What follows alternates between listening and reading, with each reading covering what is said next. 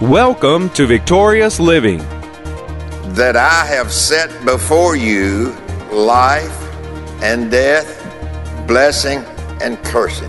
Now, not, notice what it says, therefore, or because I've done this, therefore, there's something that we should choose. What's he tell us? We should, should choose life. How do we choose it? We choose it with our words. Welcome to Victorious Living with Pastor Charles Cowan. Today, Pastor Cowan is sharing with us a message Healing is in your words. We invite you to stay tuned to today's program. If you can't, we invite you to visit our website at victoriousliving.org. There you'll find other audio and video resources to help you in your Christian walk. And now, here's Pastor Cowan as he shares with us Healing is in your words. So, right believing with right speaking can bring life, health, and healing to our bodies from the one who is the supreme or brings or has divine healing. What does divine healing mean? It means supernatural. Supernatural healing without some of the things that, that are that is useful to our bodies. Divine healing comes from the divine one. And that's God. Amen. So we, we express what we believe with our mouth. Okay. And so Psalms 107 and verse 20 says it this way He sent His word and healed them and delivered them from their destructions. Jesus was the personification of the Word of God. He was the living Word. What did He do? He went about all of the towns and the villages and the cities, teaching, preaching, and healing. Healing is a cardinal doctrine of the New Testament in the work of Jesus. And it's ours, it belongs to us, but you have to work at it. You can't let, you can't let the word slip and forget or not pay attention or not give proper reference. And did you ever notice when you go to a physical doctor, uh, you don't get well the instant you leave his office, his or her office? It's the same. In divine healing, there is a miraculous type of healing that happens instantly. But healing uh, in general is that we feed the Word of God. We take the Word of God, and a process takes place where healing begins to work in our bodies. And so, if we understand that, then we won't, we won't be expecting the first time that we start to do this and speak life and health, we won't expect it to happen overnight. But we expect it to happen in a process. And so we understand that. We understand, or at least we are to understand it. He sent His word and healed them and delivered them from their destructions. Jesus, on many occasions, you know, he spoke and told the person what to do in order to receive their healing. He did that. Amen. So, as we hear the word of the Lord, he requires that we believe it. See, this is a requirement. He requires that we believe it. And then he requires that we speak what his word says as a confession of what we believe, and we continue to do so, speaking the word of God over ourselves and to ourselves and to our situations and circumstances over and over. Speaking it when it doesn't appear like that you need it. When it appears like we don't need it, we're not to quit speaking it. We're to speak it every day over our lives.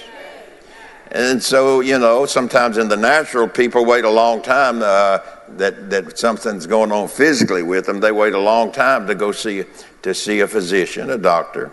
And sometimes they wait too long. But we are to do this every day. And so here, here comes deceit into the picture. Said, well, well uh, the Lord knows what I'm going through. Well, He does know what we're going through. He sees all things, He knows all things, but He's told us what to do when we're going through. We are to take the Word of God and not let it slip. Take heed to the things which we've heard, lest at any time we should let them slip away from us. And so, as we hear the word of the Lord, He requires that we believe it. Then He requires that we speak it, what His word says as a confession that we believe it and then continue to do so. Now, Deuteronomy chapter 30, verse 19, which is all these scriptures that I'm reading to you, you, you know them. Most of you do, I'm assuming. Uh, maybe all of you know.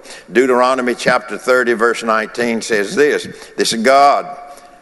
I call heaven and earth to record this day against you. Not your neighbor. We're not, we're not, we're not in this to judge one another. And, the, and what you don't ever want to do is just tell somebody, well, if you had enough faith, you'd have got healed. You don't want to do that. You don't do that. Don't do that. Help them. Help them along the way. Are you out there? So I call heaven and earth to record this day against you that I have set before you life and death blessing and cursing. Now, not, notice what he says, therefore, or because I've done this, therefore, there's something that we should choose. What's he tell us? We should, should choose life. How do we choose it? We choose it with our words. We say about ourselves what the Word of God says. And so you see, you see, you can understand. You can see. That's pretty much self explanatory. You know, you don't need an angel from heaven to come down. Huh? A lot of enthusiasm in here this morning. I call heaven and earth to record this day against you that I have, this God speaking, that I've set before you life and death, blessing and cursing. Therefore, choose life that both you and your seed may live. God sets these things before us with His Word. Remember, He is not the author or the originator of everything, but His Word sets it before us. God, God is not the origin, originator of sickness. He's not the originator of disease. He did not make that. But yet, at the same time, it being in the earth, He has set before us what are you going to choose? You're going to choose life or death? Or are you going to choose life? Which one are you going to choose? And so you have to really be careful because when you walk out there in the world, it's easy to get influenced by the environment that you may work in, sometimes even in your own home. It's easy to get influenced because of what others may say. And so we have to be we have to really be watchful who we listen to, what we listen to. Amen. Because there are just the enemy out there works to tear our faith down. So God sets these things before us with His Word. Remember, He's not the author or the originator of everything, but His Word sets it before us. God tells us which one to choose. What did he say? Choose, choose life. See, you choose it. He wants you to have it, but you got to choose it. Are you okay? So God tells us which one to choose. If He were the originator of both life and death, blessing and cursing, why would He not tell us to choose all of it instead of one of it? But He didn't do that. He tells us to choose life, that both we and our seed may live. Amen. All right. Now, let's go to, let's go over into Matthew's gospel. We've read in Psalms 107, 20 that God sent his word and healed them. Actually, the Bible says he snatched them from death. We see the Word of God in action when we follow Jesus in the pages of the gospel. He came to what? Jesus came to give us life and give it to us more abundantly. Okay, Matthew chapter 9, verse 35. And Jesus went about all the cities and villages teaching in their synagogues and preaching the gospel of the kingdom and healing every sickness and every disease among the people. So we see he is not only the Savior, he is the healer. Savior is the healer. He's the healer. He was the Word in action. He's the living Word. In the beginning was the Word. The Word was with God, and the Word was, was God. And the Word was manifested to us in the man, Jesus Christ. He's the living Word. And so, that being so, we need to pay attention to what he said. What he said. He was the Word in action, Jesus. He was doing what God had sent him to do. On the cross, he secured God's word of healing forever. It's signed, it's sealed in his blood. The covenant is signed and sealed in the blood of Jesus. He was the word in action. He was doing what God had sent His word to do. On the cross, He secured God's word of healing for His people forever. He then left us instruction in how to receive what He did. So, in order for miracles and healing to happen for us, we must do our part and fully expect God to do His. So religion gets in the picture and it, it, reduces it down. Well, if it be your will.